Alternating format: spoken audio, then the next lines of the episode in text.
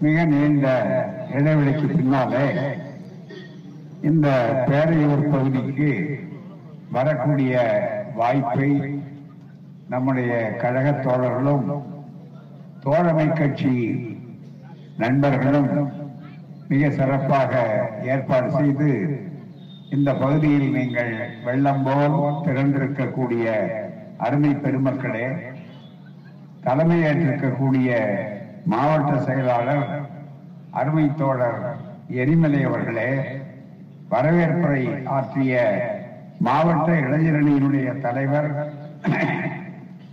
தோழர் முத்துக்கருப்பன் அவர்களே மாவட்ட அமைப்பாளர்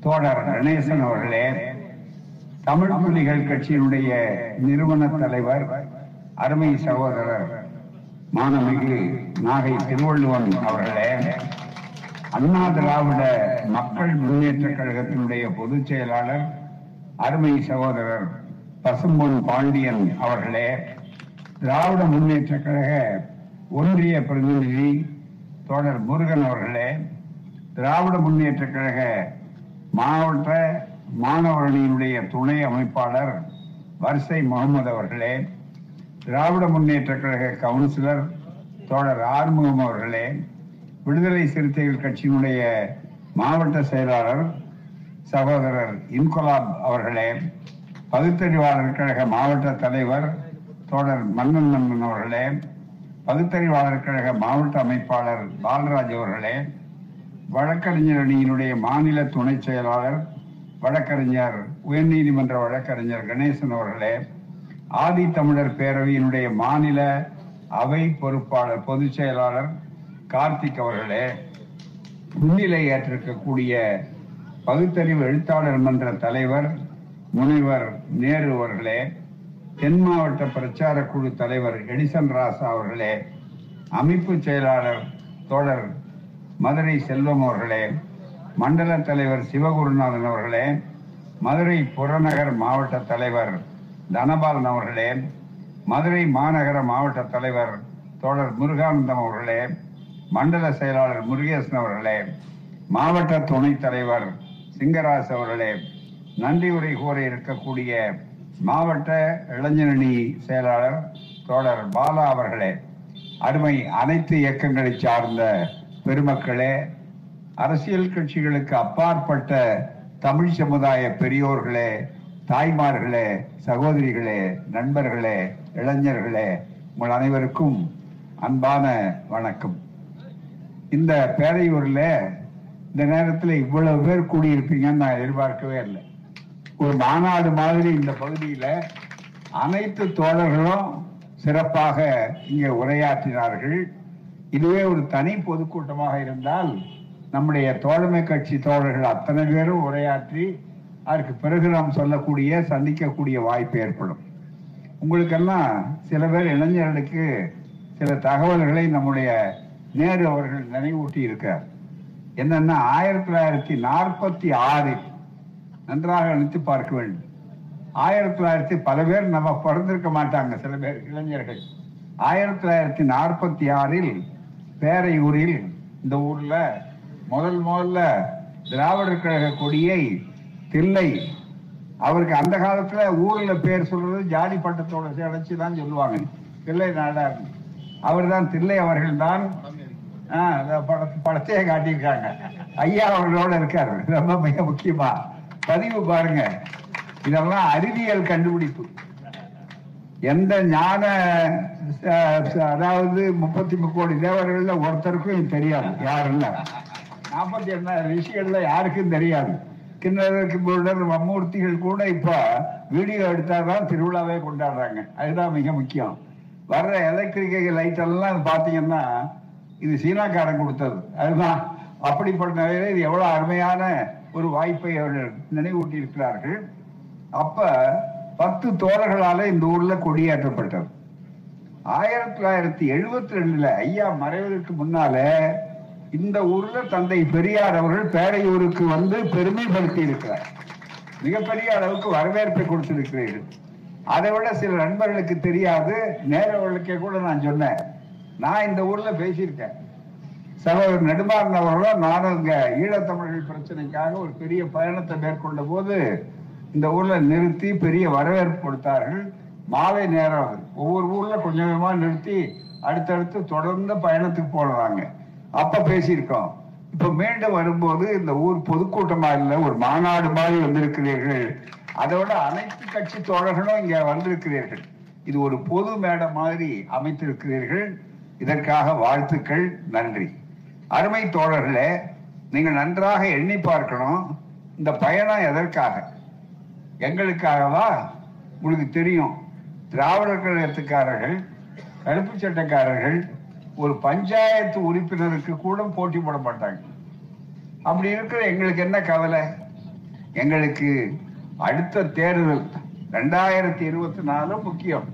ஏன்னு கேட்டா அந்த தேர்தல் தான் இந்த நாடு இனிமேல் ஜனநாயக நாடாக இருக்க வேண்டுமா? அல்லது முழுக்க முழுக்க பாசிச சர்வாதிகார நாடாக அமைய வேண்டுமா என்பதை நிர்ணயிக்க போகின்ற ஒரு தேர்தல். எனவே அதை பற்றி கவலைப்படுவோம். ஆனால் அதை விட அதிகமாக இந்த பயணத்தினுடைய நோக்கம் என்னன்னு சொன்னா தேர்தலை விட வருங்கால சந்ததி தலைமுறையை பற்றி கவலைப்படுகிறோம் நாங்கள் நம்ம இளைஞர்களுக்கு ஏராளமா படிச்சுட்டாங்க. படிப்பு திராவிட மாடல் ஆட்சி ஏராளமா படிக்க வச்சிருக்கு. சாதாரணம் அல்ல இந்தியாவிலேயே எழுபது எண்பது சதவீதம் படித்துள்ள முதல் ந- நிலையில் இருக்கக்கூடிய மாநிலம் என்று சொன்னால் அது திராவிட மாடல் ஆட்சி நடக்கிற தமிழ்நாடு தான் என்பது இன்றைக்கு பதிவு செய்யப்பட்டிருக்கு எல்லா துறையிலையும்.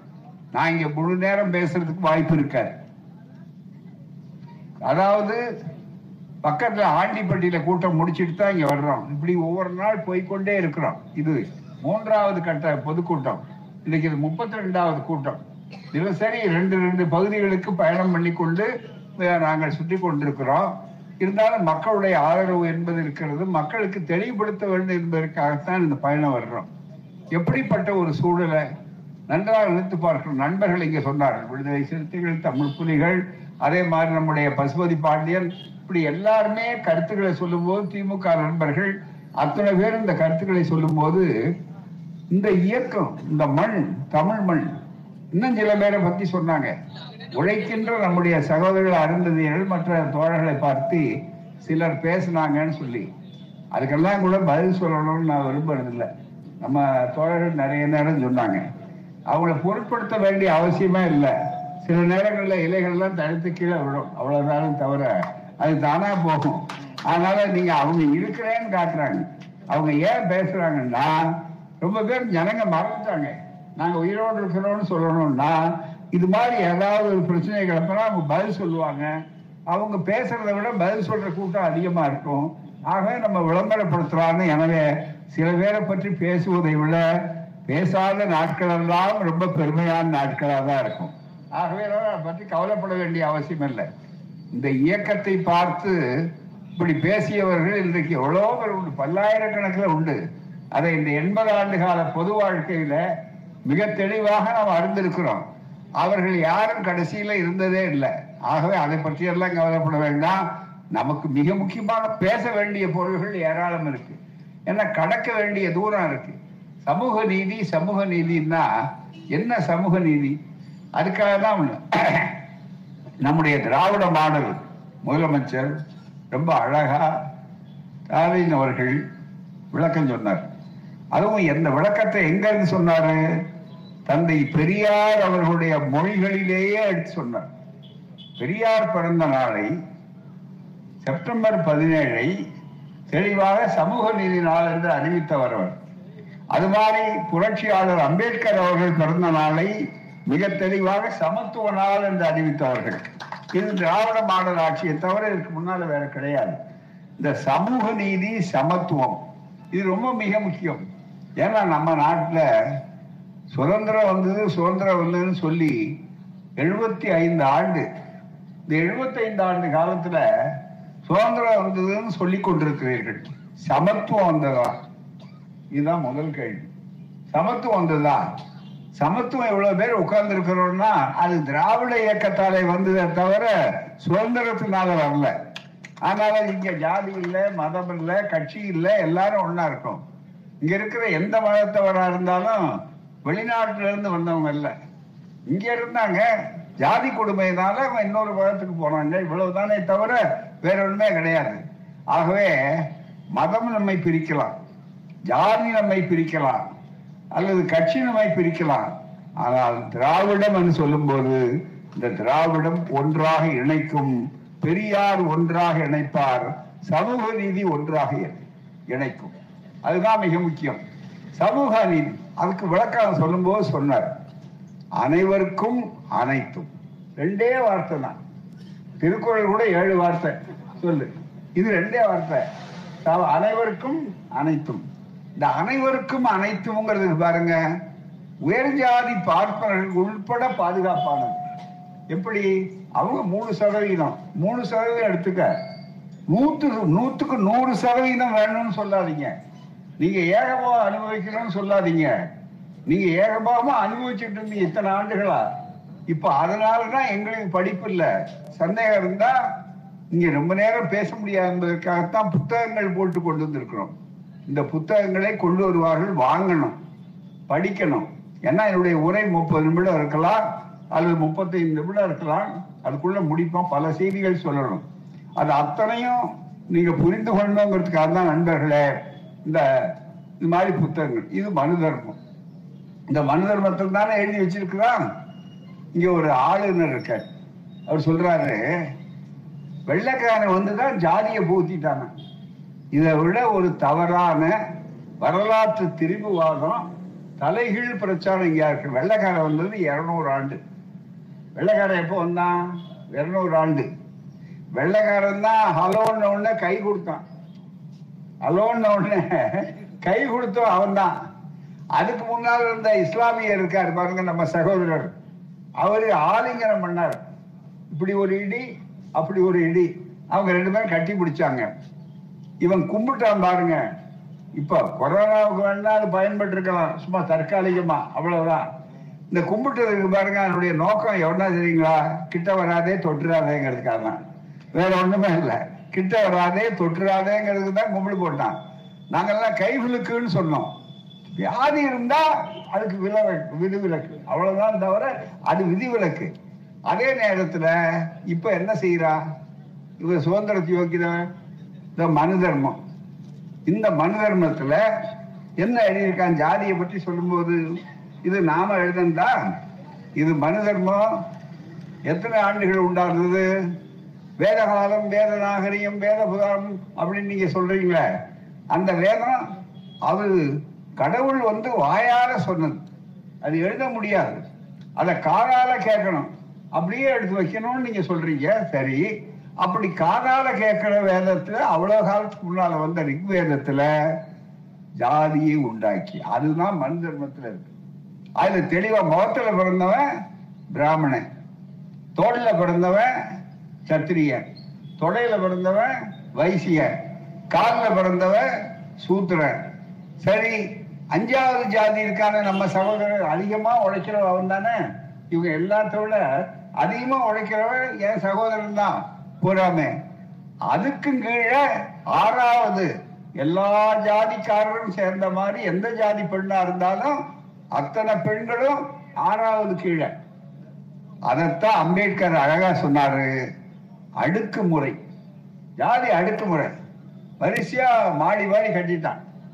மேல ஒரு மாடி ரெண்டாவது மாடி மூணாவது மாடி நாலாவது மாடி அதுக்கும் கீழே பாதாளம். வேற ஒண்ணுமே இல்லை. ஆனா இதுல வேடிக்கை என்ன கொடுமை தெரியுங்களா? எந்த படிக்கட்டு எந்த மாடிக்கும் படிக்கட்டு கிடையாது. அழகா விளக்குறாரு அதுதான் மிக முக்கியம். மேலே ஏறணும் அங்கேயே இருக்கலாம் கீழே இருக்கிறவங்க மேலே போக முடியாது. மேல இருக்கிறவனும் கீழே வர முடியாது. இதுதான். இதை உண்டாக்குனது வெள்ளக்காரன்னா எவ்வளவு ஏய்க்கிறவன்? நம்ம சம்பளத்தை வாங்கிக்கிட்டு நான் அரசாங்க ஊழியரா இருந்து அரசியல் பேசக்கூடாது. யார் சொல்றது? இது அரசியல். ஆரியன் திராவிடம். யாரோ ஒரு கட்சிக்காரர் சொன்னாரு அதுக்கு பதில் சொன்னாரு நம்ம தோழர்கள் சொன்னாங்கன்னா அது அவங்க பேசலாம். ஏன்னா சாதாரண ஆள். மிக முக்கியம் நாம பதில் சொல்லலாம். ஆனா ஒரு ஆளுநரா இருக்கக்கூடியவர் தமிழ்நாட்டுல நம்ம சம்பளத்துல வாங்கக்கூடிய ஒரு அரசு ஊழியர் மக்கள் நல ஊழியர். அவர் வந்து என்ன பேசுறாருன்னா வெள்ளைக்காரன் வந்து தான் ஜாதியை உண்டாக்கிட்டான். வெள்ளைக்காரன் வந்தது ரெண்டாயிரம் வருஷத்துக்கு முன்னாலயா? வெள்ளைக்காரன் வந்து மூவாயிரம் வருஷத்துக்கு முன்னாலயா? வெள்ளைக்காரன் வந்தது இருநூறு வருஷம். இதாக இருக்கு பாருங்க அந்த பிரம்மாவானவர் முதல் அத்தியாயம் மனு தர்மம் இந்த உலகத்தை காப்பாற்றுவதற்காக தன் முகம் தோள் தொடை பாதம் இவைகளில் உண்டான பிராமண சத்திரிய வைசிய சூத்திர வருணத்தாருக்கும் இம்மைக்கும் மறுமைக்கும் ஊகமான செத்து போனா கூட அடுத்த ஜென்மத்துக்கு சேர்த்து உண்மையான கருமங்களை தனித்தனியே பகுத்தார். குலத்தொழில் நீ இன்னதுதான் அப்படின்னு வந்தா இவன் மூணு பேருக்கும் நல்ல வசதியா இருந்தான். ஓதல் ஓதுவித்தல் எனக்கு படிக்கிற வேண்டிய வேலை எனக்கு. சரி கீழ் ஜாதிக்காரன் இருக்கான் பாருங்க நாலாம் ஜாதிக்காரன் இந்த அவங்க அவங்களுக்கு என்ன வேலை? சூத்திரனுக்கு இதுல இருக்கிற படிக்கிற ஆதாரத்தோட. அதனாலதான் இதை போட்டு பரப்புறோம் நாங்க. அதான் கொஞ்ச நாளைக்கு முன்னால நம்ம எழுச்சி தமிழர் எல்லா இடங்களையும் மனு தர்மத்தை போட்டு இவங்க பூரா அச்சடிச்சு கொடுத்தாங்க. லட்சக்கணக்கான அளவுக்கு மக்கள்கிட்ட போய் சேர்ந்தது. மிகப்பெரிய பணி. ஏன்னா மக்களுக்கு புரியணும். நம்ம யார் மேலும் கோபம் இல்லை. யார் மீது நமக்கு வெறுப்பு கிடையாது. வெறுப்பு அரசியலும் கிடையாது. வெறுப்பு தத்துவங்கள் நம்மளுக்கு கிடையாது. எல்லோரையும் மனித நேயத்தோடு அணைக்கக்கூடிய கட்சியை தவிர இது யாரையும் பிரிக்கக்கூடிய அமைப்பு அல்ல. அப்படி இருக்கும்போது இதுல சொல்றாரு பாருங்க சூத்திரனுக்கு இம்மூன்று வருணத்தாருக்கும் பொறாமையின்றி பணி செய்வதை முக்கியமான தர்மமாக ஏற்படுத்தினார். நமக்கு என்ன வேலை சூத்திரனுக்குன்னா பொறாம வரக்கூடாது எதோ அடிக்காது. அவன் என்ன அடிமைத்தனம் பண்ணாலும் அவன் போய் அவன் தொடமாட்டான் நம்ம சகோதரர்களை. இந்த லட்சணத்துல இவங்க எல்லாம் வந்து உட்கார்ந்து இருக்கிற ஆட்சி என்ன சொல்றா? அதுக்கு மதச்சார்பற்ற ஒரு ஆட்சின்னு பிரமாணம் எடுத்துட்டு என்ன பண்றாங்க? நான் ஒரு வாரத்துக்கு முன்னாடி காதலர் நாள்.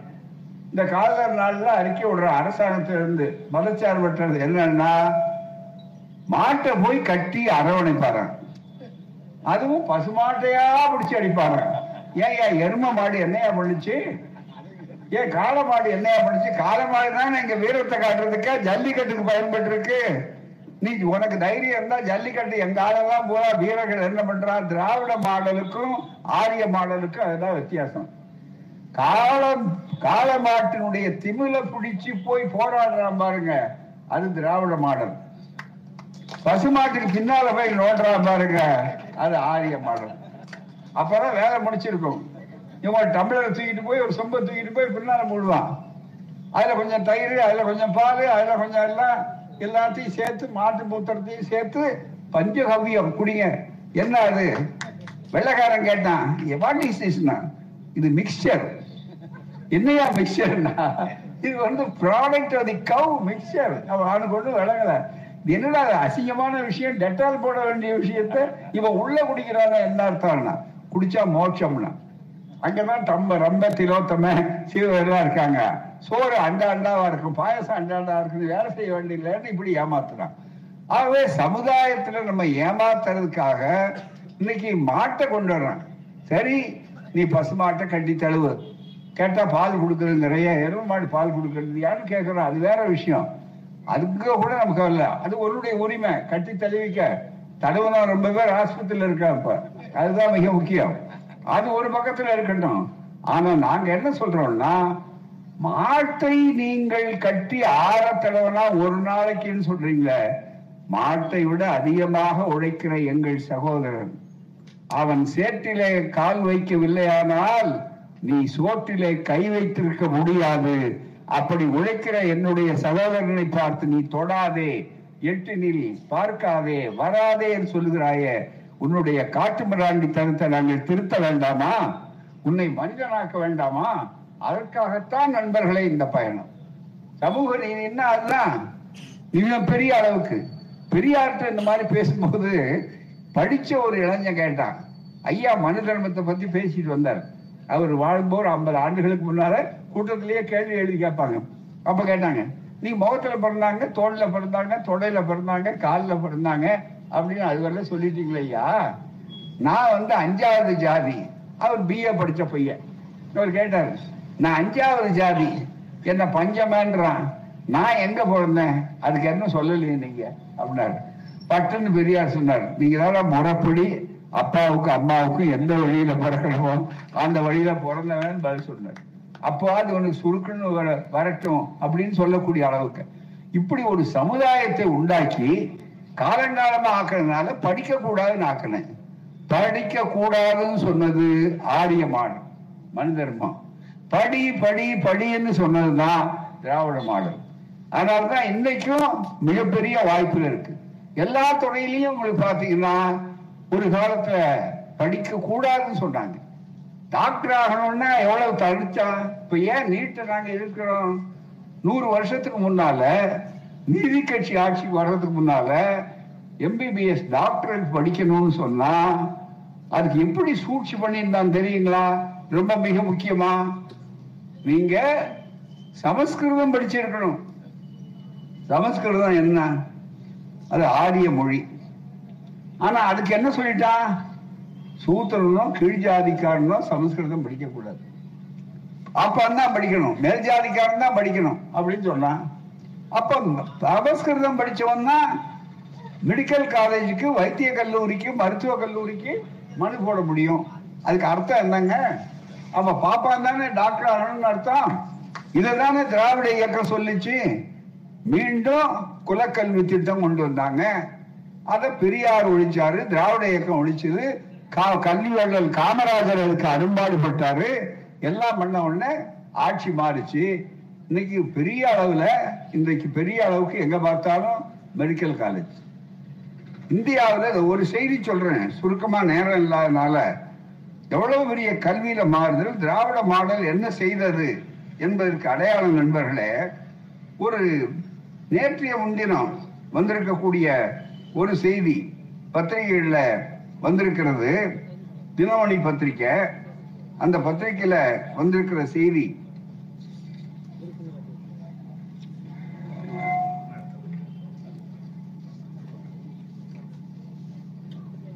எடுங்க அதுல வரக்கூடிய செய்தியில தெளிவா இந்தியாவில் முப்பத்தி அறுநூத்தி முப்பத்தி மூணு மெடிக்கல் காலேஜ் இருக்கு. இது தினமணி பத்திரிக்கை. முந்தா நாள் வந்த பத்திரிக்கை. எங்க பத்திரிக்கை இல்ல முரசொலி இல்ல திராவிட விடுதலை இல்ல அல்லது வேற பத்திரிகை ஜனசக்தி இல்ல அந்த மாதிரி இல்ல. இங்க அதிகமான எம்பிபிஎஸ் இடங்கள். தேசிய அளவில் இந்திய அளவில் தமிழகம்தான் முதலிடம். இதுதாங்க உறுத்தர விஷயம். இதுதான். ஏன் நீட் தேர்வுன்னு ஒரு கண்ணி வெடி வைக்கிறான்? நீட் தேர்வின்னு ஏன் குழி பறிக்கிறான்? நம்ம ஆளுகளுக்கு நம்ம பிள்ளைகள் நிறைய படிக்கிறாங்க இப்போ. காலகாலமா நீங்க தடுத்தீங்க இப்ப அதை மீறி படிக்கிறாங்க இப்போ. அதனுடைய விளைவு பாருங்க. ம- மருத்துவ கல் தமிழ்நாட்டில் உள்ள இளநிலை முதுநிலை மருத்துவ இடங்களின் எண்ணிக்கை குறித்து விவரங்களை மத்திய சுகாதாரத்துறை அமைச்சர் இது மோடி அரசு வெளியிட்டிருக்கிற புள்ளி விவரம். முப்பத்தி மூன்று மாநிலங்களில் அறுநூத்தி முப்பத்தி அறுநூத்தி ஐம்பத்தி ஐந்து மருத்துவக் கல்லூரிகள் உள்ளன. மொத்தம் ஒரு லட்சத்தி நூத்தி அறுபத்தி மூணு எம்பிபிஎஸ் இடங்கள் இந்தியா போராவிலையும் மாணவர்கள் சேர்க்கப்பட்டு நடந்து அதில் முதலிடத்தில் தமிழ்நாடு உள்ளது. மாநிலம் முழுவதும் மொத்தம் பதினோராயிரத்தி பதினோராயிரத்தி இருநூத்தி எழுபத்தி ஐந்து எம்பிபிஎஸ் இடங்கள் உள்ளன. இதுதான் நம்பர் ஒன் என்ன காரணம்? திராவிட மாடல் வந்த உடனே நம்முடைய தலைவர்கள் நூறு ஆண்டுகளுக்கு முன்னால மெடிக்கல் காலேஜுக்கு சமஸ்கிருதம் படிச்சாதான் மனு போடணும்னு இருந்தது பாருங்க. பெரியார் சொன்னார். அந்த காலத்து முதலமைச்சராக இருந்த பணக்கல் அரசர் அதை ரத்து செய்தார். எல்லா பிள்ளைகளும் படிக்க ஆரம்பிச்சாங்க. ஒடுக்கப்பட்டது கல்வி நீரோடை நாடெல்லாம் வந்தது. அதனுடைய தொடர்ச்சி நீட்சியாக ஒவ்வொரு ஆட்சி வரும்போதும் மெடிக்கல் காலேஜ் வளர்ந்து வளர்ந்து முத்தமிழறிஞர் கலைஞர் இருந்த போது கலைஞர் சொன்னார். ஒவ்வொரு மாவட்டத்திலையும் ஒரு மெடிக்கல் காலேஜ் வரணும் அப்படின்னு சொல்லி தமிழ்நாட்டில தான் அதிக மெடிக்கல் காலேஜ் அதனுடைய விளைவுதான் நண்பர்களே பதினோராயிரத்தி எழுநூத்தி எழுபத்தி ஐந்து எம்பிபிஎஸ் இது பொறுக்கல. அதனால நீட் தேர்வுன்னு கொண்டு வந்து அதுக்கு நாம போராடிட்டு இருக்கிறோம். நம்ம பிள்ளைகள் டாக்டர் படிக்கக்கூடாது. மிகப்பெரிய அளவுக்கு. இப்படி படிப்புல. வீடு தேடி கல்வி. இதுவரையில பாத்தீங்கன்னா பள்ளிக்கூடம்போ பள்ளிக்கூடம்போன்னு பள்ளிக்கூடம் போன்னு நாம் விரட்டிட்டு இருந்தோம். பள்ளிக்கூடம் அதையும் மீறி போகாம இருந்தா பள்ளிக்கூடத்துக்கு வர வேண்டாம். அந்த வீடு எங்க இருக்குன்னு பார்த்து ஆசிரியர் நீங்க போங்கன்னு சொன்ன மாடல் தான் திராவிட மாடல் நண்பர்களே. அதுதான் இந்த வரலாற்றுல உண்டா? நினைத்து பார்க்கணும். எனவே முழுக்க முழுக்க தமிழ்நாட்டை பொறுத்தவரையில மிகப்பெரிய அளவுல கல்வியில் சிறந்த தமிழ்நாடு. இதுதான் ஒருத்தது அவங்களுக்கு. நாங்க தானே படிச்சிருந்தோம் இங்க சொன்னார. நண்பர் பேசும்போது அழகா சொன்னார். விடுதலை சிறுத்தைகள் வந்து பத்து சதவீத இடஒதுக்கீடு நமக்கு கொடுக்கறத பஞ்சு போடணுங்கிறதுக்காக என்ன பண்ணார்னா முழுக்க முழுக்க அவர்களுக்கு நமக்கு வர்ற பங்கீடு சமூக நீதி பார்த்த குறைக்கிறதுக்காகவே ஏழைகளுக்கு இடஒதுக்கீடு குறுக்கு வழியில் ஆரம்பிச்சு போடி அரசுல. ஏழைகளுக்கு இடஒதுக்கீடுன்னா சரி ஒரு நீங்களாம் நினைக்கலீங்க எல்லா ஏழைகள் அப்படின்னா நமக்கு ஒன்றும் ஆட்சேபணம் இல்லை.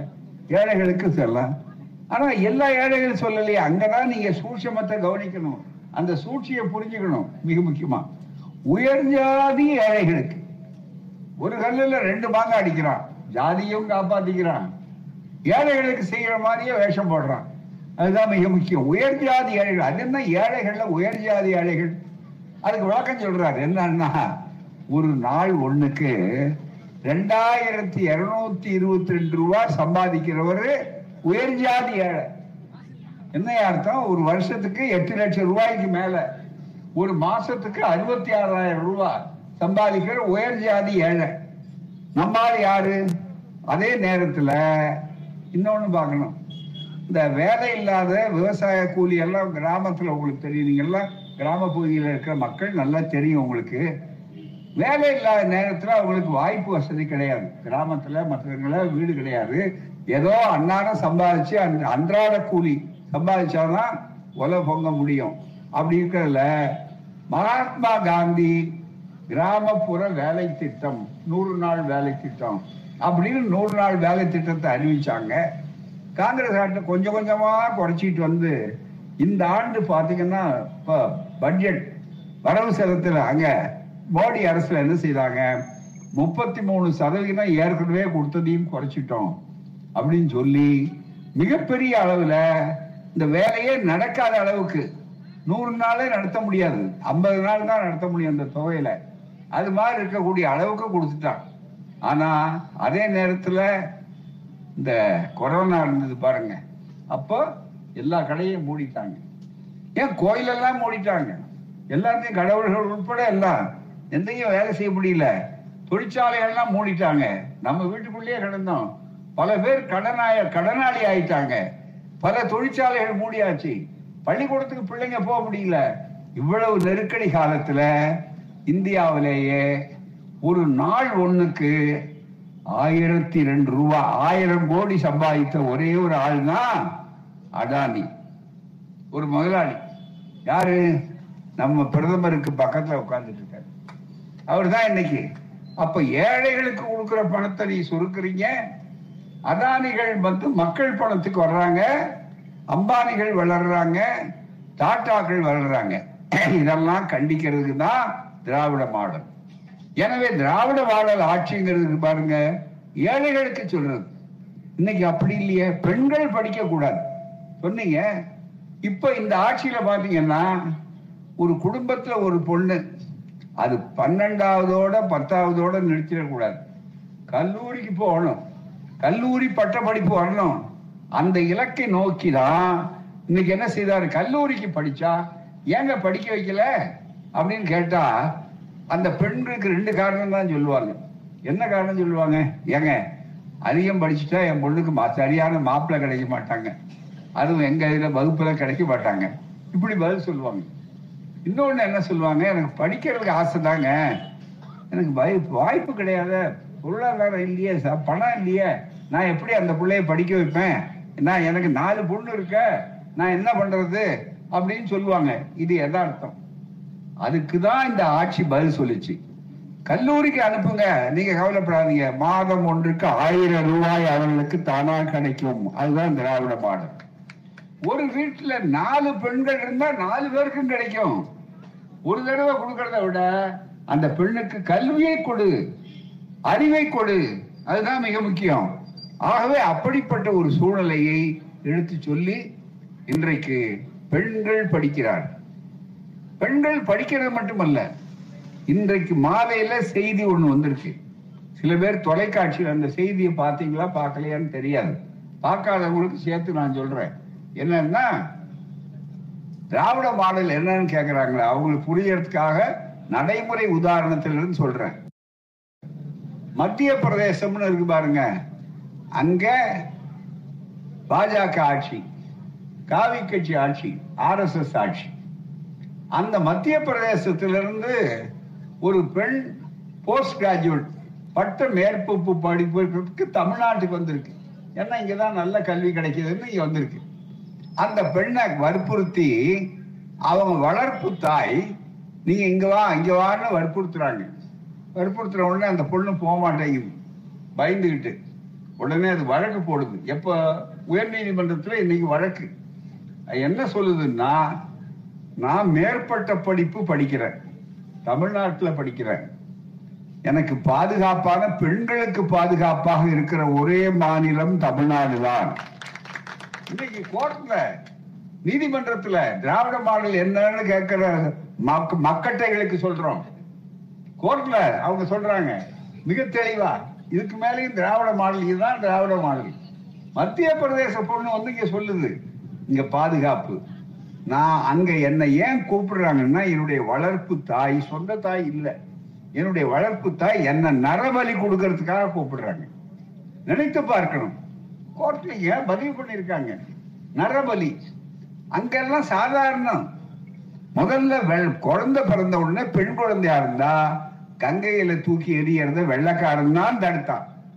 இங்க இருக்கிற ஒரு கவர்னர் வெள்ளக்காரன் தான் நம்ம கெடுத்தாங்கிறா வெள்ளக்காரன் தான் தடுத்தான்? வெள்ளக்காரன் தான் நம்ம உயிரோட காப்பாத்தினான்? மிக முக்கியமா கங்கையில அதுக்கு சட்டமே போட்டான். அவர் வாதம் பண்ணட்டும். நாங்க சொல்ற எல்லாரும் ஆதாரபூர்வமா சொல்றோம். அப்படிப்பட்ட நிலையில இங்க அந்த பொண்ணு சொல்லுது. அங்க போனா ஆஹ், என்ன நரபலி கொடுத்துருவாங்க. உயிரோட வெட்டுறதுக்கு தான் இந்த ஏற்பாடு. ஆகவே எனக்கு பாதுகாப்பு கொடுத்து நான் தமிழ்நாட்டிலேயே இருந்து படிக்கணும்ன்ற எனக்கு அனுமதி கொடுக்கணும் கோர்ட்ல. அப்படின்னு இன்னைக்கு வந்திருக்கு. அதுதானே மிக முக்கியம். உங்களுக்கு தெரியுமே நம்ம ஊர்ல கணவன் செத்து போனா அவங்க என்ன பண்ணுவோம்? விதவைன்னு சொல்லுவோம். பழைய காலத்துல வெள்ளச்சலை கட்டினாங்க இப்ப யாரும் மொட்டை பாப்பாத்தியே கிடையாது. யாரும். ஒரு லட்ச ரூபா கொடுக்கலாம் மொட்டை பாப்பாத்தி காட்டினா. வேணா தசாவதாரம் சினிமாவில் மொட்டை பாப்பாத்தியை பார்த்துருப்பீங்களே தவிர வேற இடத்துல பார்த்துருக்க மாட்டீங்க. அதுதான் மிக முக்கியம். அப்படி இருக்கும்போது அவங்களும் நல்லா இருக்காங்க. அப்படிதான் இருக்கணும். அவங்களுக்கு யாரும் பொட்டு மாத்துறது இல்லை தாலியது இல்லை. நம்மால் தான் ரொம்ப வேக வேகமா பண்ணுவான். ஏன்னா குன்றக்கொடி அடிகளார் சொல்லுவார் பேயை விட பேய் பிடிச்சவன் தான் அதிகம் ஆடுவானு அது மாதிரி இது பேய் பிடிச்ச மாதிரி காட்டுறவன் தான் ரொம்ப ஆடுற மாதிரி நாம இதுல எல்லாம் செய்வாங்க. இப்படிப்பட்ட ஒரு சூழ்நிலையில எண்ணி பாருங்க. விதவைன்னு சொன்னா வடநாட்டுல மத்திய பிரதேசத்துல ராஜஸ்தான்ல இன்னமும் உடன்கட்டை ஏற்றுகிற பழக்கம் இருக்கு. ஓடி பிடிச்சி நெருப்புல தூக்கி போடுறாங்க. நெருப்புல தூக்கி போட்டுட்டு அதுக்கப்புறம் என்ன செய்யறான்னா சனிமாதா கோயில் அவங்களே கடவுளாக்கி கும்பிடுறோங்கிறான். நம்ம ஊர்ல உண்டா? இதாங்க திராவிட மாடல். அந்த விதவைகளுக்கு மறுமணம். இது அவங்களுக்கு பரிசு. ரூபா கொடுக்கறது திராவிட மாடல்.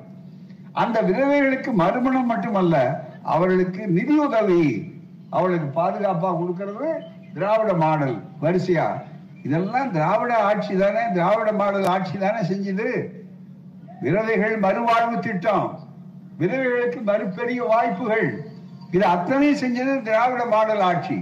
எனவே நண்பர்கள் அந்த திராவிட மாடல் ஆட்சியை ஒழிக்க முடியாது நேரடியாக என்று கருதித்தான் ஒரு ஆளுநர் மூலமாக அல்லது இன்னும் சில பேரை பிடிச்சுக்கிட்டு அவங்க மூலமா இந்த ஆட்சி அழைக்க தான் வைக்கிறாங்க ஆனா மக்கள் மத்தியில இருக்கிற அது பலம் இருக்கு பாருங்க. அதை அசைக்க முடியாது. எத்தனை பேர் இருந்தாலும். ராகுல் காந்தி அழகா சொன்னார். பார்லிமெண்ட்ல நேரடியா மோடியை வச்சுட்டு சொன்னார். நீங்க இன்னும் நூறு வருஷம் ஆனாலும் தமிழ்நாட்டுல ஆட்சி எப்படி போன்ற பற்றி என்ன நினைக்காதீங்க. பெரியார் மன்னன் சமூக நீதி மன்னன் சொன்னார். அதுதான் உண்மை. இன்னைக்கு என்ன சொன்னாங்க இன்னைக்கு படிச்சாச்சு. மிக முக்கியமா நமக்கு இருக்க வேண்டிய வேலை என்னன்னா இளைஞர்களுக்கு வேலை வேணும். ஏராளமா படிச்சுட்டாங்க. அதே அளவுக்கு தொழிற்சாலை இல்லையே? உண்டாக்கணும். அப்ப கேட்டா இதுக்கு என்ன சொன்னாரு? வளர்ச்சி வளர்ச்சின்னு சொல்லி தானே ஆட்சிக்கு வந்தாங்க. முதல்ல சொல்லும் போது என்ன சொன்னாரு? மோடி என்ன சொன்னாரு? ரெண்டாயிரத்தி பதினாலுல ஒன்பது ஆண்டுகளுக்கு முன்னால ஆட்சியை பிடிக்கிறதுக்கு முன்னால என்ன சொன்னார்? இளைஞர்களை நீங்க கவலைப்படாதீங்க. குஜராத் மாடல். ஏராளமான தொழிற்சாலை நான் கொண்டு வந்துடுவேன். அது மட்டுமல்ல ஒவ்வொருத்தருக்கும் ரெண்டு கோடி பேருக்கு வேலை வாங்கி கொடுப்பேன். சொன்னார் தோழர்கள். அது மட்டுமல்ல ஒவ்வொருத்தருக்கும் கருப்பு பணத்தை வேட்டையாடி கொண்டு வந்து எவ்வளோ கொடுப்பேன்? பதினஞ்சு லட்சம் ரூபா உங்க கணக்கில் பொத்து பொத்துன்னு இருந்து விழும். லட்சுமி வந்து கதவை தட்டுவா. கவலைப்படாதீங்க. ஏன்னா செல்வத்துக்கே கடவுள் லட்சுமி டிபார்ட்மெண்ட் இருக்கும் லட்சுமி விலாஸ் பேங்கே காணாது போச்சு. அது வேற விஷயம். இப்படிப்பட்ட சூழ்நிலையில இன்னைக்கு நீங்க சொன்னது செய்யல. ஏன்யா செய்யலன்னு கேக்குறோம். திமுக பார்த்து கேட்கறா உடனே பதில் சொல்றாரு. எண்பத்தைந்து விழுக்காடு தேர்தல் அறிக்கையில் வாக்குறுதிகளை நிறைவேற்றி இருக்கிறோம் இதுதான். நேத்து கூட சொல்லியிருக்கார் இன்னைக்கு சொல்லியிருக்கார். திட்டம் போட்டு சொன்னதை செய்வோம் செய்வதை சொல்வோம். சொல்வதற்கு மேலையும் செஞ்சிருக்கோம். இந்த விஷயம். காலை சிற்றுண்டி உண்டா? வேற எந்த மாநிலத்திலாவது சில்லைகள் ப- ப- பகல் உணவு திட்டம். அது வளர்ச்சி அடைஞ்சது. முட்டை அல்லது வாழைப்பழம் இது வரையில வளர்ச்சி அடைஞ்சது.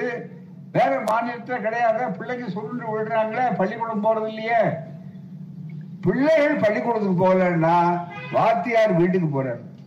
அதுதான் வீடு தேடி கல்வி திட்டம்.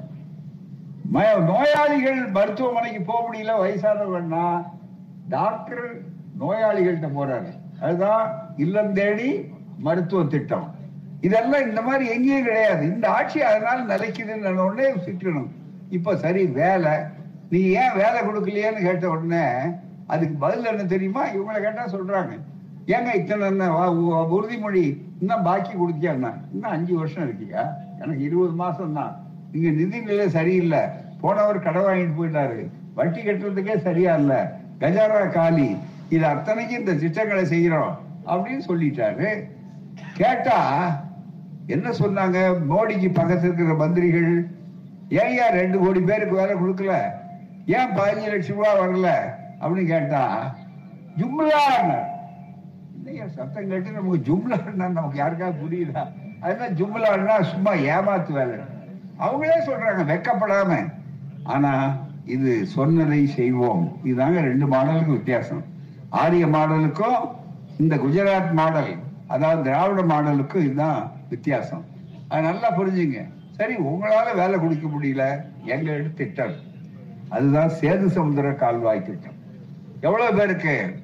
நிறைய பேருக்கு. உங்க நாட்டில் இருக்கிறவங்களும் சேர்த்து கொடுப்போம். எங்களுக்கு அனுமதி வேணும். சேது சமுதிர கால்வாய் திட்டத்தை இன்னைக்கு இல்லை. நூறு வருஷத்துக்கு முன்னால திட்டம் போட்டு மக்களுக்கு முதல் முதல்ல அறிவித்தது சரியே ராமசாமி மொழியார் கமிட்டி. அவர் நீதி கட்சி தலைவர். அந்த நீதி கட்சி தலைவர் தான் பொருளாதார நிபுணர் உலக நிபுணர். அவர் எடுத்து போட்டு கொடுத்தார்.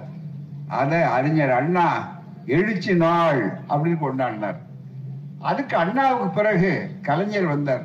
எப்படியாவது சேது சமுதிர திட்டத்தை நிறைவேற்றினால் தென் தமிழ்நாடு மட்டுமல்ல முழு தமிழ்நாடும் இந்தியாவுமே செழிப்புறும். வறுமை வேலையில்லா திண்டாட்டம் குறையும். அது மட்டுமல்ல இலங்கையை சுற்றி கொண்டு கப்பல்கள் போகின்றன. அதுதான் நினைச்சு பார்க்கணும். இலங்கையை சுற்றி கொண்டு நண்பர்களே மிக முக்கியமா இதுதான் இந்தியா படத்தை பார்த்தீங்கன்னா உங்களுக்கு தெரியும். இலங்கை எப்படி இருக்கு? இப்ப போற உலக கப்பல்கள் பூரா சரக்கு கப்பலா இருந்தாலும் எந்த கப்பலா இருந்தாலும் எப்படி போகுதுன்னு சொன்ன நண்பர்களே இதை சுற்றி கொண்டு போகும்போது எரி எரிபொருள் வீணாகிறது. அது மட்டுமல்ல நேரம் வீணாகுது அதே நேரத்தில் நம்முடைய இந்த அனுமதி கொடுத்தால் சேது சமுதிர கால்வாய் திட்டத்தை நடத்தினால் நிறைய அளவுக்கு நமக்கு தமிழ்நாட்டு அரசுக்கும் இந்திய அரசுக்கும் வருமானம் வரும். எங்கள்கிட்ட அந்த திட்டம் இருக்கு. அதை செய்யுங்கன்னு சொல்லி அதுல குறியா இருந்தார் கலைஞர். உடனே ரெண்டாயிரத்தி ஐந்துல வெற்றி பெற்ற உடனே யூபிஏ ஐக்கிய முற்போக்கு கூட்டணி காங்கிரஸ் தலைமையில் ஆட்சி அமைத்து திமுகவும் அதில் இடம்பெற்று தமிழ்நாட்டின் வரலாற்று எப்போதும் இல்லாத அளவுக்கு பத்து ச- பத்து அமைச்சர்கள் இருந்தாங்க. மத்திய அரசுல ஒன்றிய அரசுல. அப்ப கலைஞர் சொன்னார் எங்களுக்கு கப்பல் அமைச்சரை கொடுங்க. கப்பல் துறையை கொடுங்க எங்கள்கிட்ட திமுக கிட்ட. உடனே டி ஆர் பாலு அவர் பொறியாளர். அவர் எழுதின புத்தகமும் இங்க இருக்கு. அவர் பொறியாளர் என்ஜினியர் அவரை கூப்பிட்டு அந்த இலாக்காவை ஒப்படைச்சு வேகமா திட்டம் போட்டு நடத்துங்கன்னு. ரெண்டாயிரம் கோடி திட்டம்னாங்க அது சேது சமுதிர நிதி கார்பரேஷன் வாங்கிட்டாங்க. வாங்கி வேக வேகமா வேலை நடந்தது. அடுத்து ரெண்டாயிரத்தி ஏழுல அவர் சொல்றார். என்ன சொல்றார்? மிக முக்கியமா. இன்னும் இத்தனாம் தேதி கப்பல் விட போறோம். இன்னும் இருபத்தி மூணு கிலோமீட்டர் தான் பாக்கி இருக்கு. ஆகவே நாங்க ஆழப்படுத்துற வேலை முடியுது. இன்னும் இருபத்தி மூணு கிலோ. இப்படி தோண்டிட்டு வரும்போது நண்பர்களே இந்த இடத்த நல்லா கவனிக்கணும் நீங்க. அங்க தடங்கள் ஏற்பட்டது. என்னன்னு பார்த்தாங்க. பாறைகள். சுண்ணாம்பு பாறைகள். பவளப்பாறைகள் அதை இன்னும் ஆழமா வெட்டி எடுக்கணும்னு வெட்டி எடுக்கிறதுக்கு பெரிய எந்திரங்கள் எல்லாம் கொண்டு வந்து வெட்ட ஆரம்பிச்சாங்க. உடனே ஜெயலலிதா சோ ராமசாமி அதே போல இன்னொருவர் யார் என்றால் மிக முக்கிய சுப்பிரமணிய சாமி.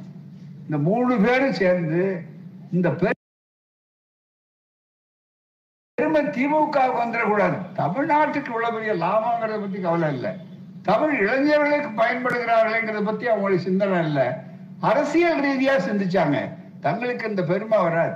திமுக மீண்டும் ஆட்சிக்கு வரும். காங்கிரஸுக்கு இல்ல செல்வாக்கு வந்துடும் ஆகவே அதை எப்படியாவது தடுக்க வேண்டுங்கிறதுக்காக யோசனை பண்ணி திடீர்னு ஒண்ணு சொன்னாங்க. அதுதான் ராமர் பாலம். ராமன் கட்டின பாலம். அதை இடிக்க கூடாது ராமர் கட்டினார். ராமர் கட்டினார். புனித ராமன் புனித சேது ராம சேது புனித சின்னம். உடனே இன்னும் கொஞ்சம் அதிகமா போய் அரசியல் தலைவர் சுப்பிரமணிய சாமி அவர் வேகமா போய் அது புனித சின்னம்னு அறிவிக்கணும். இன்னொரு வழக்கு. இப்படி உச்ச நீதிமன்றத்துல. உச்ச நீதிமன்றத்துல போன உடனே தடை ஆணை கொடுங்க வேலை நடத்தக்கூடாது. அன்னைக்கு கொடுத்த ஸ்டே தடையான இன்னைக்கு வரையில இருக்கு. அப்பதான் என்ன ஆகும் நம்ம வேலை திட்டம் முடியாம இருந்தது அன்னைக்கு நடந்திருந்தா நண்பர்களே நம்ம இளைஞர்கள் யாரும் வெளிநாட்டுக்கு போக வேண்டிய அவசியம் இல்லை. இது மாதிரி இன்னைக்கு தற்கொலை பண்ணிட்டு போறான் பாருங்க வேலை கிடைக்காம. அந்த சூழ்நிலை இருக்காது. ஆகவே இந்த பயணமே அதை வலியுறுத்தி தான் என்னுடைய பயணம். மிகப்பெரிய அளவுக்கு ஒரு பெரிய பெருந்திரள் கிளர்ச்சி நடத்தி ஆகணும். அந்த அனுமதியை வாங்கணும். இதுவரையில நாம் தோற்றதாக வரலாறு கிடையாது. பெரியார் சொன்னார் என் போராட்டம் எதுவும் தோக்காது. வேண்டுமானா கொஞ்சம் காலதாமதமாகும் அவ்வளவுதான் தவிர வேற ஒன்றும் இருக்காதுன்னு சொன்னார். அந்த அடிப்படையில் நண்பர்களே இது வந்தபோது என்ன ஆச்சு? நீங்க ராமன் பேரை சொல்லி தடுத்தீங்களே. உடனே நாங்க அப்பவே கூட்டம் போட்டோம். இந்த புத்தகத்துல எல்லா விவரமும் இருக்கு. கலைஞர் பேசினார் சென்னையில. நாங்க எல்லாம் ஒன்னாவது ஒரே மேடையில பேசணும் அப்ப கலைஞர் கேட்டாரு ஏப்பா இன்ஜினியர் தான் பாலம் கட்ட முடியும். ராமன் என்ன இன்ஜினியரான்னு கேட்டார். எந்த இன்ஜினியரிங் காலேஜில் ராமன் படிச்சார். சொல்லு ஆதாரம் இருக்கான்னு. நாங்க நம்புறோம். ஆதாரம் எல்லாம் காட்ட முடியாது. எங்க நம்பிக்கை. எங்க நம்பிக்கை என்ன இந்த ஊர் போலீஸ் ஸ்டேஷனுக்கு போய் அதுக்கு முன்னால ஒருத்தருந்து நேற்று ராத்திரி என் கனவுல எங்க கொள்ளு தாத்தா வந்தாரு. இந்த இடம் எங்களுதுன்னு சொல்லியிருக்காரு. அதனால எங்கிட்ட விட்டுட்டு நீங்க போயிருங்க. என்னப்பா ஆதாரம்? ராத்திரி சொன்னாரு எங்க நம்பிக்கை. என்ன விட்டுருவாங்களா? அது மாதிரி இன்னைக்கு அதை சொல்லிக்கொண்டு பெரிய திட்டத்தை பல லட்சக்கணக்கான மக்களுடைய வேலை வாய்ப்பை பறித்து செழுமையாக வர வேண்டிய பொருளாதாரத்தை தடுத்து இன்றை வைத்திருக்கிறார். ஆகவேதான் கலைஞர் கேட்டார். கேட்ட உடனே அதுக்கு பதில் சொல்லலை. வடநாட்டில் ஒரு சாமியார் கலைஞரை பார்த்து ரொம்ப வேக வேகமா அது வந்து அவர் தலையை சீவனம் எல்லாரும் இங்கே ஆத்திரப்பட்டாங்க. என்னையா இந்த ஆள் சொல்றான் அப்படின்னு வேகமா பண்ணாங்க தமிழ்நாட்டில். வன்முறைக்கு இடம் கொடுக்கூடாது இது நம்முடைய திட்டம். உடனே கலைஞர் சொன்னார். அது ரொம்ப நகைச்சுவையா பதில் சொல்லிட்டார். நான் பதில் சொல்லிக்கிறேன். நீங்க யாரும் பதற்றப்படாதீங்க என் தலையை சீவி நானே ரொம்ப நாள் ஆச்சு. நீ சீவன் தான் ரொம்ப நல்லது நாயா? சீவியாக. சீவன் ஒன்றும் இல்லை. அப்படின்னு சொன்ன உடனே எல்லாரும் சிரிச்சு போயிட்டாங்க. அன்றைக்கு அப்படி அது அதுக்கு அப்புறம் நடந்ததுதான் முக்கிய நண்பர்களே. போன டிசம்பர் ரெண்டு- இருபத்தி ரெண்டாம் தேதி ஒரு பிஜேபி எம்பி பாஜகவை சார்ந்த ஒரு பாராளுமன்ற உறுப்பினர் பாராளுமன்றம் நடக்கும்போது எழுந்திருச்சு ஒரு கேள்வி கேட்கிறார். என்ன கேட்கிறாரு? இந்த புனித சேதுன்னு சொல்லக்கூடியது ராமன் அந்த சின்னம் அந்த பாலம் அதை எப்போ நீங்க புனிதமாக்குவீங்கன்னு அறிவிப்பீங்கன்னு. உடனே அமைச்சர் சொல்றாரு ஜிதேந்திர சிங் நேரு பக்கத்தில் இருக்கிற மூத்த அமைச்சர் இத்தனை ஆண்டுகளா நாங்க தேடி தேடி ஆதாரங்கள் தேடினோம் ராமன் கட்டின பாலம்னு அதுக்கு எந்த ஆதாரமும் இல்லை. அதுக்கு எந்த விதமான தேசிய இல்லைன்னு பதில் சொல்லிட்டாங்க அப்போ பொய் சொல்லி இவ்வளவு பெரிய திட்டத்தை தடுத்தாங்க. இப்ப என்ன பண்ணி நடந்தது நடந்து போகட்டும். இப்ப அதை திரும்ப அதை ஆரம்பிக்க வேண்டாமா? ஆரம்பிச்சா நம்ம பிள்ளைகளுக்கு வாய்ப்பு வராதா? தமிழ்நாட்டு பிள்ளைகள் போய் இறங்க வேண்டிய அவசியம் இல்லையே? வெளிநாட்டுக்கு போக வேண்டிய அவசியம் இல்லையே? நிறைய படிச்சுட்டாங்க நம்ம பிள்ளைகள். பொறிக்கல் பொறியியல் கல்லூரி தடுக்கி விழுந்தா இருக்கு. அவ்வளவு வந்திருக்குப்பா அவ்வளவு கல்லூரிக்கும் வாய்ப்பு உண்டு. அவ்வளவு பேருக்கும் வேலை வாய்ப்பு உண்டு. இதையெல்லாம் சொல்றதுக்கு தான் நண்பர்களே இந்த பயணம். எனவே உங்கள் பிள்ளைகளை படிக்க வைக்க வேண்டும். படித்த பிள்ளைகளுக்கு சமூக நீதிபடி இடஒதுக்கீடு வேண்டும். இந்த இடஒதுக்கீட்டுக்கு வேண்டிய வேலை வாய்ப்புகளுக்கு நிச்சயமாக சேது சமுத்திர கால்வாய் திட்டம் போன்ற திட்டங்களை நம்மால் நிறைவேற்ற முடியும். கையில நம்மகிட்ட வெண்ண இருக்கு. ஆனா உருக்கலாம். உருக்கிறதுக்கு அனுமதி இல்லையே? இதுதானே உங்களுடைய ஆட்சி? அதுதானே இப்ப போராட்டம்? ஆகவே நண்பர்களே இந்த பயணம் என்பது முழுக்க தமிழ்நாட்டிலே அதுவும் குறிப்பாக தென் தமிழ்நாடு இதுல அதிகமான அக்கறை செய்ய வேண்டும். மதுரைக்கு இந்த பக்கத்தில் இருக்கிற அத்தனை பேரும் நேரடியா பயன்படக்கூடியவர்கள். ஆகவேதான் இதில் கட்சி இல்லை ஜாதி இல்லை மதம் இல்லை. நாம் எல்லாரும் இந்த திட்டம் வந்தா பாஜக பிள்ளைக்கும் இடம் கிடைக்கும். ஆர்எஸ்எஸ் கார பிள்ளைக்கும் இடம் கிடைக்கும். அவருடைய வேலையில்லா திண்டாட்டம் இருக்கு என்ன? இது கட்சி பிரச்சனையா? இது இன்னாருக்கு வெற்றிங்கிறது இல்ல. யாருக்கு வெற்றி யாருக்கு தோல்விங்கிறதே கிடையாது. அதனாலதான் திராவிட மாடல் ஆட்சியினுடைய முதல்வர் உடனடியாக சட்டமன்றத்திலே ஜனவரி பனிரெண்டாம் தேதி தீர்மானமே நிறைவேற்றினார். கட கட கட கடன்னு நாங்க சொன்னோம். இருபத்தி நாலு சொன்னோம். உடனே அச- கூட்டினாங்க சட்டமன்றத்தை கூட்டினாங்க ஜனவரி பன்னிரெண்டு வந்தாச்சு. ஆகவே நண்பர்களே அதற்காகத்தான் இந்த பிரச்சாரம். இந்த பேரையூர்ல நீ இவ்வளவு சிறப்பாக வந்து கூ- கூடி இவ்வளவு அருமையா இந்த கருத்தை கேட்டு வந்திருக்கிறீர்கள். உங்களுடைய எதிர்காலம் நம்முடைய பிள்ளைகளுடைய எதிர்காலம் அவர்களை பாதுகாக்கணும்னா வேலை வாய்ப்புகள் இது அத்தனையும் செய்வதற்கு திராவிட மாடல் ஆட்சியால் தான் முடியும். அந்த சேலம் சேது சமுதிர திட்டங்கள் போன்றவர்களால் தான் நடத்த வேண்டும். ஒன்றுபடுவோம் போராடுவோம். வெற்றி பெறுவோம். வாழ்க பெரியார். வளர்க பகுத்தறிவு. வாழ்க தமிழ்நாடு. நன்றி வணக்கம். சிறப்பாக ஏற்பாடு செய்த தோழருக்கு மனமுவந்த நன்றி. ஒத்துழைத்த தோழமை கட்சி நண்பர்களுக்கும் பாராட்டுகள் வாழ்த்துக்கள். நன்றி வணக்கம்.